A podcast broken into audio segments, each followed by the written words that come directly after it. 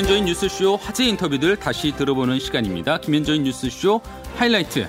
오늘도 조석영 PD와 얘기 나눠보도록 하겠습니다. 안녕하세요. 안녕하세요. 자, 국민의힘 당권 경쟁에서 사실 지금까지 잘 볼 수 없었던 흥미로운 양상이 나타나고 있어요. 네. 이 물론 아직까지의 여론조사 결과이긴 하지만은 원외 주자인 이준석 최고위원 그리고 초선의 김웅 의원이 어, 대단히 약진하네요. 그렇죠. 특히 이제 지난 수요일에 공개된 여론조사 한길리서치가 쿠키뉴스 의뢰로 5월 8일부터 11일까지 조사한 건데 1위가 나경원 전 원내대표였거든요. 네. 근데 27.3%인데 2위인 이준석 전 최고위원이 2위로 15.2%.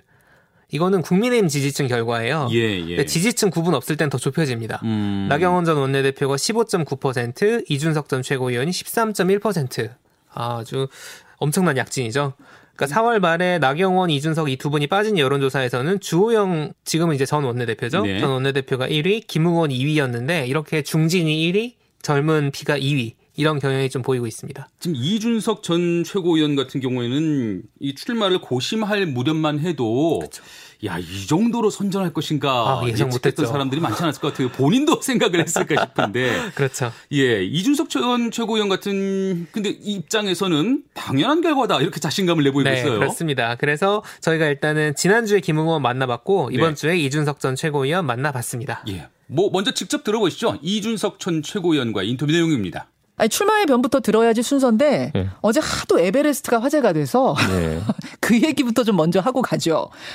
주호영 의원의 발언은 어땠는지를 제가 좀 소개해드리면 어, 동네 뒷산만 올라서는 에베레스트 못 올라간다. 즉 대선이 에베레스트 산이라면 동네 뒷산만 올라가 본 분들이 갑자기 거기 오를 수 있겠느냐. 중간급의 산들도 좀 올라 보셔야 된다. 경험이 있어야 된다 얘기거든요. 네. 어떻게 생각하세요? 뭐 대선 캠프 경험이 제가 부족하다 생각하지는 않고요. 어, 그리고 서울시장도 한 명 만들어 봤습니다. 아 오세훈 네. 시장. 예. 그리고 남들이 다 어, 오세훈은 안 된다라고 할 때, 어, 저는 오세훈 시장을 처음 도왔습니다. 음. 그러면 선구안도 저희가 나쁘지 않다 보고요. 그리고 음. 그 안에서 캠프 안에서 잘했다 봅니다. 그렇기 아하. 때문에 뭐 제 나이대를 따지지 않더라도 당내에서 저보다 선거에 있어서 실적이 어, 있는 사람이 많을까요? 그러니까 주호영 대표께서 그렇게 말씀하시면은 당내 수많은 아직까지 저 같은 좋은 기회를 얻지 못한 젊은 사람들이 큰 상처가 됩니다. 그래서 음. 그런 것은 좀 실언에 가까운 얘기 아니었나 이런 생각을 합니다. 실언에 가까운 얘기였다. 예. 젊은 정치인들 기 꺾는 얘기 아니었나 그렇게 보시는. 음, 그렇죠. 예전에 우리 당 같은 경우에는 정치 경험이 없는 대표나 총재를 만들어 본 경험도 많고요. 음. 예를 들어 이회창 총재도 이제 시간이 좀 되었지만은 그 당시에 공무원 생활하면서 대쪽 같은 모습으로 바로 총재 대선 후보 이렇게 지내셨고요. 강한 리더십으로 당을 이끄셨고 네. 뭐 가까운 예로는 뭐 총선에서 안타까운 결과를 나왔지만은 황교안 대표도 사실 원내 경험이 없으면서도 이렇게 했었거든요. 어. 저는 뭐 이런 것들이 어 지적을 하실 수는 있겠지만은 오히려 이게 계속 이런 얘기만 반복되면은 음. 어, 젊은 지지자들은 이렇게 얘기할 겁니다. 가진 게 그밖에 없냐? 하하. 예. 가진 게 원내 경험밖에 없냐? 아. 비전은 없냐? 뭐 이렇게 나오기 나올 거거든요.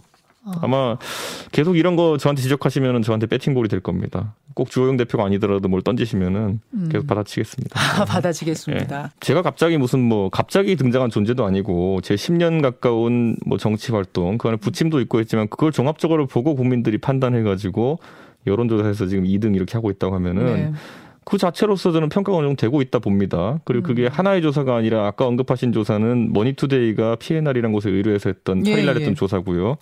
오늘 새벽에 이제 발표됐던 한길 리서치의 쿠키뉴스에서 의뢰한 조사에서도 1, 2, 3, 4 등 순위는 똑같고요. 어. 제가 나경원 대표와의 격차는 좁히고 주호영 대표와의 격차는 늘린 조사가 나왔거든요. 아 오늘 새벽에 또 하나 나왔어요. 예, 예. 아 그렇군요. 순위는 변동 없고요. 주호영 대표와 저희 격차는 조금 더 벌어졌습니다. 다른 기관이 가지만은.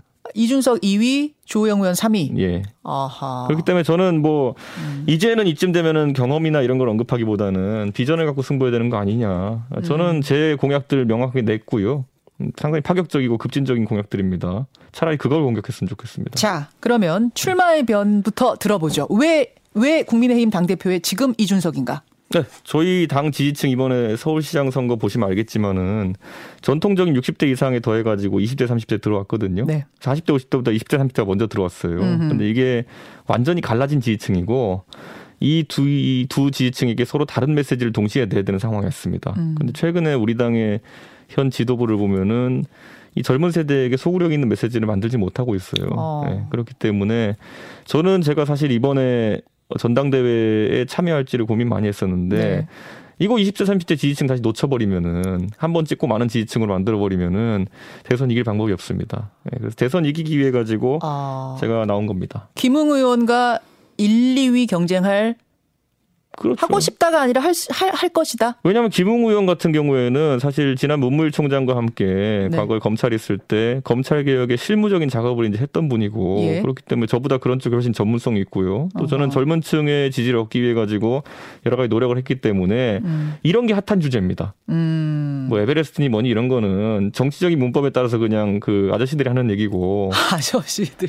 아니, 저희- 주호영 의원 들으시면 되게 기분 나쁘시겠는데요. 그러니까 저는 이제는 보수 정당의 아젠다가 어, 굉장히 공격적이어야 되고 자 검찰 개혁이나 이런 주제도요 사실 저쪽에서 꺼낸 민주당에서 꺼낸 주제인데 네. 저희가 더 잘할 수 있다는 것을 김웅 의원이 증명할 수 있을 거고요 허허. 젊은 층에 대한 소구력도 이제 저희가 더 가지고 있다는 거를 증명하기 위해서 제가 노력할 겁니다. 네, 이준석 전 최고위원 인터뷰 내용 들어보셨습니다. 아, 자신감 있네요. 자신감 있어요. 네. 그리고 사실 주호영 전 원내대표 같은 경우에는 오선에 네. 원내대표까지 지금 지낸 인사잖아요. 예. 근데 거의 뭐, 뭐 속된 말로 어, 뭔가 맞짱을 뜬다. 거의 음. 이런 상황이 될 정도로 설전이 아주 큰 이슈가 됐습니다. 예. 근데 뭐 주호영 의원 같은 경우에는 이준석 전 최고위원을 두고 동네 뒷산만 올라가서는 에베레스트 못 올라간다. 이렇게 뭐 꼬집긴 했는데 네. 이에 대해서 이준석 전 최고는 그거 실언 있다. 실언이다. 딱 그렇죠. 잘라 말하네요. 그러니까 뭐 이준석 전 최고위원 표현을 빌리면은 그 아저씨들이 하는 얘기다 예, 예. 하는 얘기라는 것이고 음. 또 이제 이제 거기서 말한 에베레스트는 이제 대선을 책임지는 그런 건데 네. 자기도 대선 경험 있다 박근혜 대통령 당선될 때 이제 이- 그 영입된 인사잖아요. 뭐 그러면서 이회창 전 총재나 황교안 전 대표 사례를 들면서 국회의원 경험이 없어도 리더가 될 수 있다. 또 이렇게 자꾸 경험 얘기를 하면은 젊은 지지자들이 그 원내 경험만 있는 거야 이러면서 경험만 있고 비전은 없느냐 음. 이렇게 비판할 수 있다고 반론을 했습니다. 그래요. 또 뭐 홍준표 의원의 복당 두려울 게 뭐 있냐 이런 그렇죠. 입장. 또 윤석열 전 검찰총장에 대해서는 뭐 하겠다면 하겠다면 일찍 올라타라. 그쵸. 최소한 뭐라고 했습니까? 유구는 돼야 되는 거 아니냐. 예, 재밌는 표현으로 어, 입당을 촉구하기도 했었고요. 자, 이게 물론 지금 여론조사여서 실제 전당대회에서 어떤 결과가 나올지는 더 지켜봐야 되긴 할 것 같은데 이런 새로운 현상이 흥행에는 일단 긍정적으로 도움이 된다. 그리고 나아가서 이런 분위기가 여권을 위협할 것이다. 이런 진단을 내리신 분이 있어요? 네, 저희가 유인태 전 의원, 전 사무총 국회 사무총장도 만나봤는데 네. 사실 이제 왜냐면은 사칠 보궐선거만 생각을 해봐도 그때 야권에서 단일화 논의가 이루어지면서 엄청난 관심이 모이고 흥행이 되고 그러면서 사실 뭔가 효과가 있었잖아요 컨벤션 효과들이. 그렇죠. 예. 근데 지금 민주당 전당대회 같은 경우에는 얼마 전에 끝난 사실 이제 그 예상되는 멤버들 중진 멤버들이 나와서 치러졌고 음. 크나 크다란 반전은 또 없었는데 그렇긴 해요.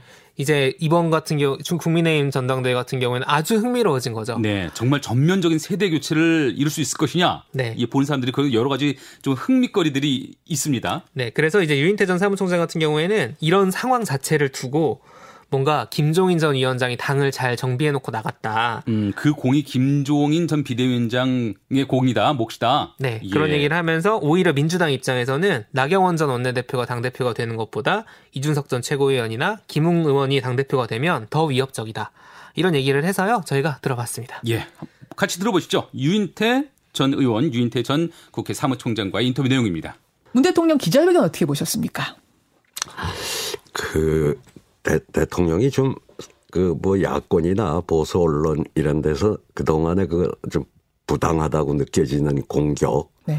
여기에 대해서 굉장히 서운하거나 좀 억울 억울하게 느끼셨던 것 같아요. 아, 사실 문 대통령이 취임하자마자 우리 4년 전 돌이켜보면 5.18 또 봉하마 5월 23일 날 네.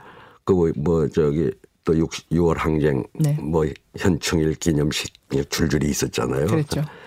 그때 참 감동적이었잖아요. 그랬죠. 그, 그 그 유족들을 안 있고 포옹하기도 뭐 하고. 예, 예. 뭐 뭐 각 사실 뭐 각본에도 없었던 맞아요. 하면서 또 연설 자체가 음. 와 감동이었잖아요. 그래요 이번 연설에서 지금 뭐 코로나로도 그렇고 여러 가지 지금 그 굉장히 어려운데 좀 국민들에게 저 굉장히 좀 소구력 있게 음. 이, 좀 말씀을 하실 하, 하셨으면은 그때처럼 뭐, 뭐 취임 직후에 어. 좀 울림을 줬으면 국민들에게 어허. 우리 같이 이, 이 국난을 한번 같이 음. 허리띠 졸라매고 해봅시다. 뭐 이, 이, 이, 예, 이런 걸 예. 좀 기대했죠. 했는데 그날 내용은 뭐 그 다음에 뭐 야권에서 그 반응이 그냥 뭐 음. 자화자찬이다. 그러니까 좀 너무 억울한 게 많아가지고 좀 그걸 이렇게 그 좀, 어필하다 예, 보니까. 하려고 하다 보니까 그 조금 그런 대목이 좀 아쉽죠. 아, 그렇게 보셨구나. 예. 그러니까 한편으로는 얼마나 억울하면 저랬을까 싶으면서도 또 한편으로는 더좀 낮은 자세로 뭐 내, 내가 잘했다 보다는 내 잘한 거는 또 아는 사람은 다 아는 거니까 예. 예, 좀 울림이 감동 국민에게 좀 감동을 주는 연설이었으면 하고 좀 기대를 했었죠. 그래 그런 예, 아쉬움. 예. 당 내부에서는 민주당 내부에서는 대선 경선 연기론이 큰 이슈입니다. 이제 친문 진영을 중심으로 대선 경선 연기해야 된다는 얘기가 공개적으로 나왔고 또 이재명 지사 측에서는 원칙대로 해야 한다라는 이야기가 이제 이재명 지사 입에서도 나왔습니다. 어떻게 생각하세요? 글쎄 그뭐 그걸 뭐 정치는 상물이라고 그러니까 네. 뭐 두 지금 두 달 정도 하자는 거 아닙니까? 예. 그 9월을 11월로 그래봤자 지금 6개월도 안 남아 안 남은 셈이에요. 이제 예, 좀- 예. 좀- 좀 이제 이 코로나에다 사실 재보선이 껴가지고 대선 일정이 사- 상당히 좀 지체됐잖아요. 아하. 그러니까 이거는 뭐 꼭 자꾸 그 개파적 시각에서 음. 뭐저 친문이 뭐 이재명 지사가 정말 싫어서 어디 딴 사람을 옹립할 시간을 보려고 그러는데 대통령 후보가 두 달 만에 그렇게 만들어지는 게 아니잖아요. 아. 잘 쉽질 않잖아요. 아, 쉽진 않죠. 예, 쉽질 않으니까 저걸 그 사람 그거 주장하는 연기론을 주장하는 사람들도 아니 노무현 후보가 그땐 우리 일찍 뽑았다가 예, 처음에 그 이인재를 꺾고 파란이 일어났을 때 지지도가 60몇 프로 뭐 다 당선된 것처럼 음. 그 전까지 뭐 무명이었고 가능성이 전혀 없던 노무현 후보가 그렇죠. 그렇게 됐는데 음. 하다 보니까 뭐다 그냥 지지율 다시 빠지고 네. 정몽준 후보한테로 그냥 예, 당 예. 소속 의원들이 뭐, 뭐 많이 탈당해서 맞아요. 가공 권역을 치렀던 게 있, 으니까 아. 그래서 뭐 그 연기론도 그냥 충, 충정해서 나온 거다 뭐 개파적 시각으로만 볼 게 아니라 아. 그뭐 그런 측면도 있다고 봅니다. 그- 두달 만에 뭐가 다크호스가 나타나서 판이 뒤집어지긴 쉽지 않을 거다라고 그다- 예. 보시는 거예요. 하여튼 그래서 뭐 이 연기론을 얘기하는 사람들을 그 뭐꼭 친문이 자기 이, 이재명 지사를 음. 배제하고 자기 들 뭐 이, 이런 시각으로만 볼 거는 아닌 측면도 있다. 이제 그저좀 9월에 그 말씀은 이재명 지사가 받으 받는 게 낫다고 보시는 거 본인 입장이 더뭐 낫다고 그- 보시는 그- 거예요?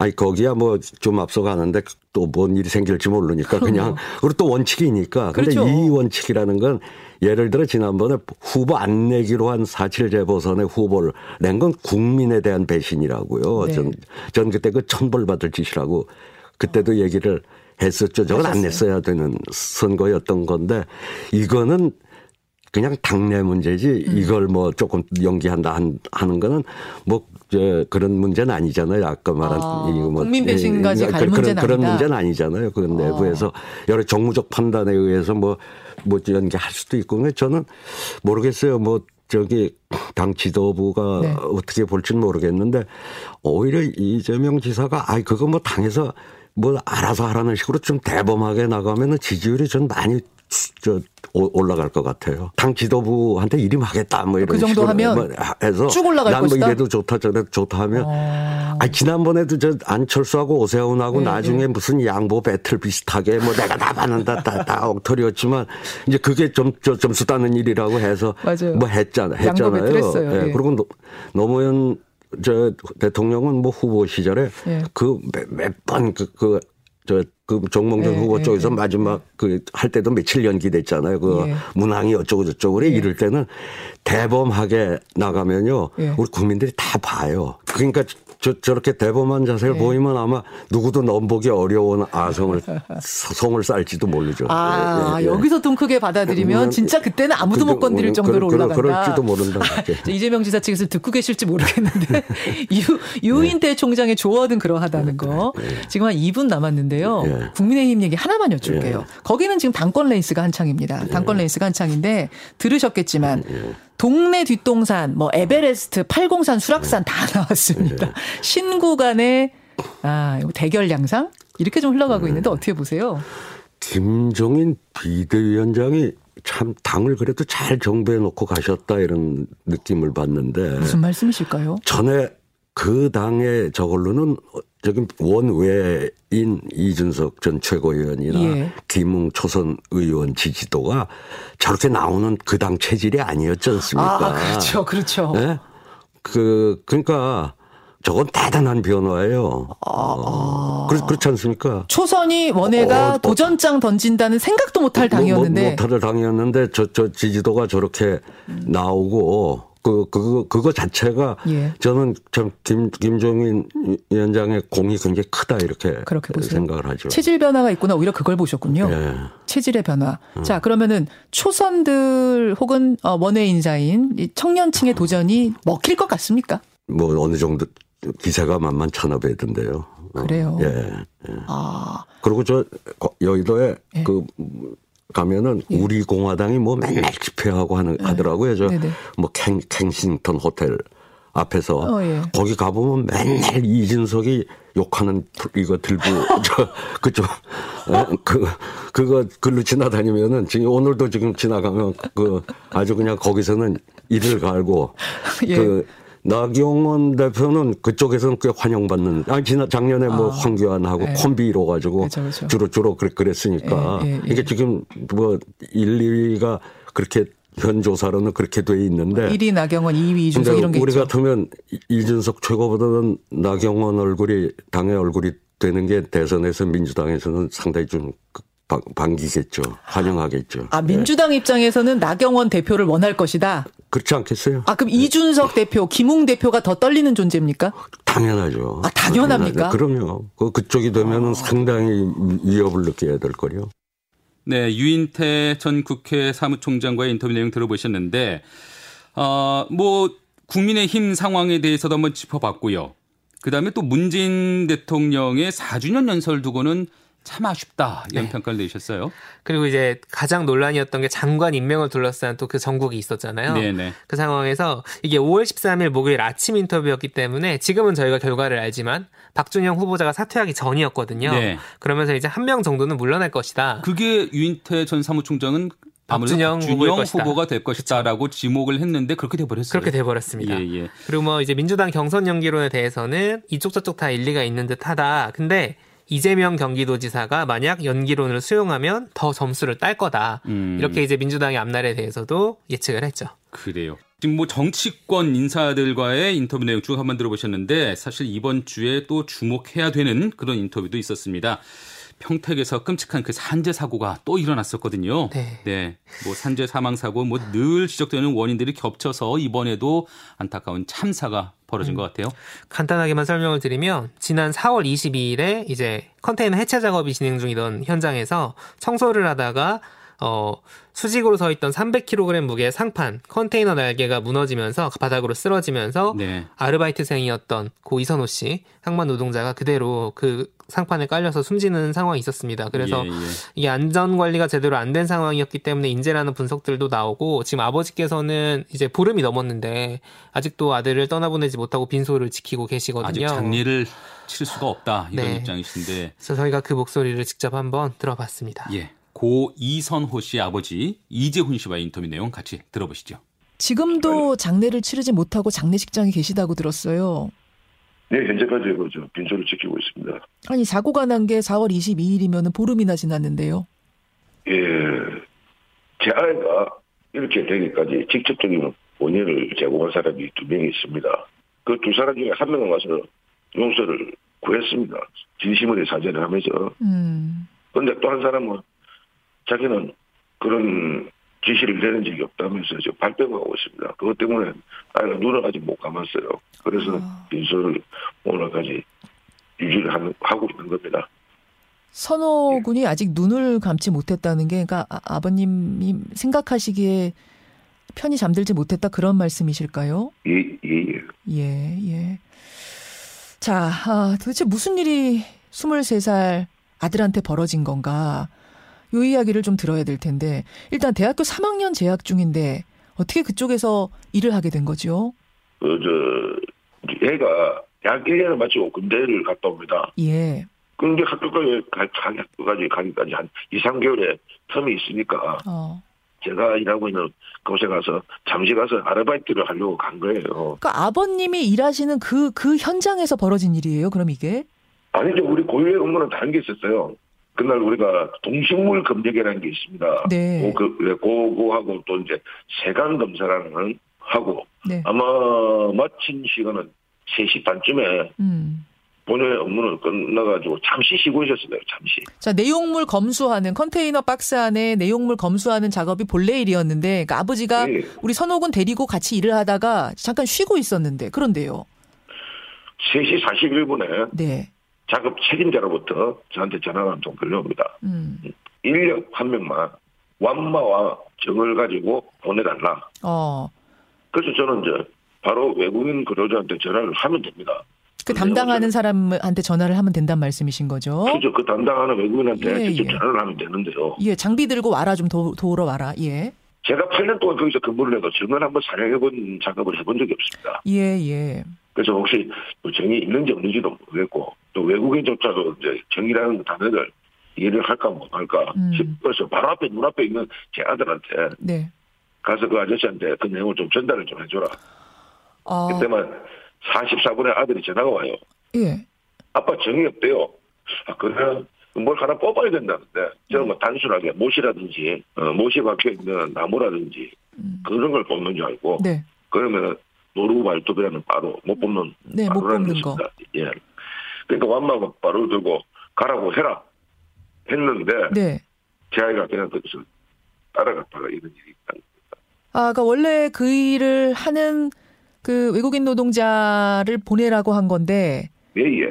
이제 그 외국인이 낯서니까 아니 혹은 좀 도움 도와줄 수 있겠냐 해서 같이 간 거예요. 예, 맞습니다. 그렇게 된 겁니다. 예, 예. 자, 그리고 같이 갔습니다. 갔더니만 그 앞에 펼쳐진 일은 컨테이너 박스 해체 작업이었어요. 선호군은 전혀 그 컨테이너 해체 작업은 해본 적이 없는 상황인 거죠. 그렇죠. 저도 뭐 8년 동안 거기서 근무를 했습니다만은 네, 네. 그 컨테이너 해체 작업에 한 번도 투입된 적도 없고요. 아버님도 해본 적이 없는 그, 그 현장에 이제 아들이 보조처럼 처음 투입이 된 겁니다. 가게 된 겁니다. 그렇죠. 예. 그 현장에서 지금 사고가 난 건데요. 지금 이 사진을 보면 철판들이 쭉 이렇게 일렬로 예. 정렬이 돼 있고, 어, 양쪽에 그러니까 날개가 서 있었던, 마지막 접어야 하는 날개가 서 있었던 건가요? 그렇죠. 양쪽에 날개가 두 개가 써 있었습니다. 예. 자, 한- 근데- 양쪽 날개가 서 있고 나머지는 펴진 상황에서 네. 선호군이 그- 어떻게 거기로 올라가게 된 거죠? 거기서 사람이 할, 저, 일등이 할 작업이 딱 하나 있어요. 그 서 있는 날개를 접기 위해서는요. 네. 그 날개 밑에 안전핀이 이렇게 각 모서리 네, 둘, 둘, 네 군데, 네 군데에 예. 안전핀 락핀이 걸려가 있습니다. 아하. 이 락핀을 해제를 해야 이 날개가 접히는 거거든요. 예, 예. 그래서 이 락핀을 제거하라는 지시를 받습니다. 음.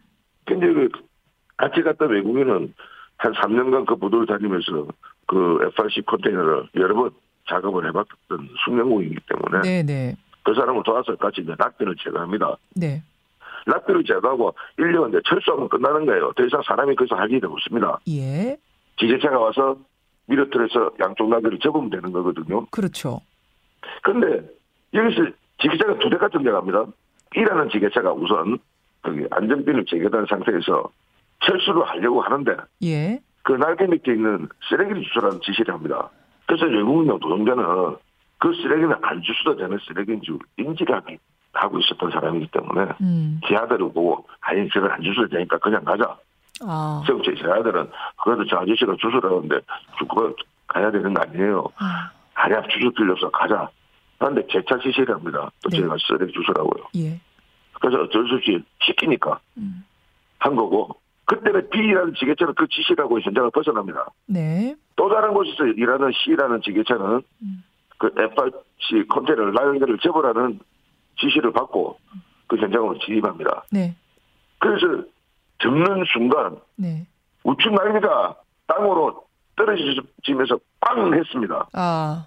그 진동으로 반대편에 있는 제 아이가 작업하고 있던 그 날개가 무너지면서 떨어지면서 제 아이를 덮치면서 이런 사고가 나게 된 겁니다. 바로 그러면은 그 주변에서 뭐 119 신고하고 아버님한테 연락하고 이런 조치들은 이루어졌습니까?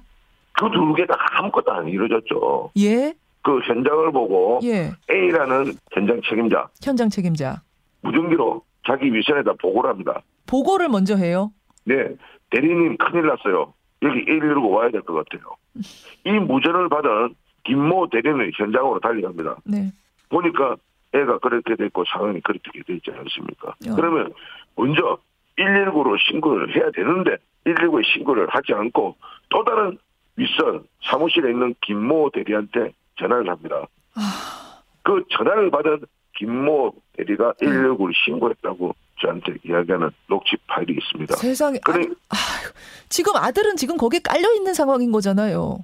여기서요 예. 인간의 극과 극이 나옵니다. 같이 투입됐던 외국인 근로자도 예. 빵 해서 보니까 제 아들이 깔려가 있는 거예요. 예. 한국 사람들 보고 병무차 좀 불러 불러가면서 이 사람이 허리를 다칩니다. 왜 허리를 다치느냐? 제 아이가 깔려있던 그 철도는 들려다가 허리를 다칩니다. 들려다가 왜 들라고 했겠습니까? 그거는 인간 본연의 본성이죠. 예. 그렇죠. 예. 예, 예. 그 외국인 노동자는 전화 119 전화하라고 그거 그거 들고 있는데 그 옆에 있던 직원들은 윗선에 보고부터 해요. 그 현장을 보고 우건 철판에 깔려가지고 숨이 끊어져가고 머리가 터져서 피를 흘리고 죽어가는 그 모습을 윗선에다가 현장 중계하듯이 보고를 보고를 합니다. 이게 마음이 얼마나 찢어지셨을까? 이게 저는 뭐 감히 상상도 안 되네요. 그래서 그 제가 말씀을 안 드려도 이 땅에 자식을 키우는 부모님들이 한번 그 입장을 상상해 보시면 진짜 참혹합니다. 참혹해. 또 너무 잔인하고요. 왜 저한테 좀 연, 연락을 해주셔야 되는 거 아닙니까? 네, 당연하죠. 당연하죠. 아, 거기서 쓰레기 주우라고 지시를 한 적은 없다. 지금 이렇게 얘기를 하고 있어요. 그러니까 선호군이 네. 마치 자진해서 들어간 것 아니냐. 지금 이런 얘기가 나오고 있는. 그래서 바로 그겁니다. 그렇게 이제 이야기를 하고 있는데. 근데 저는 그래요. 좋습니다.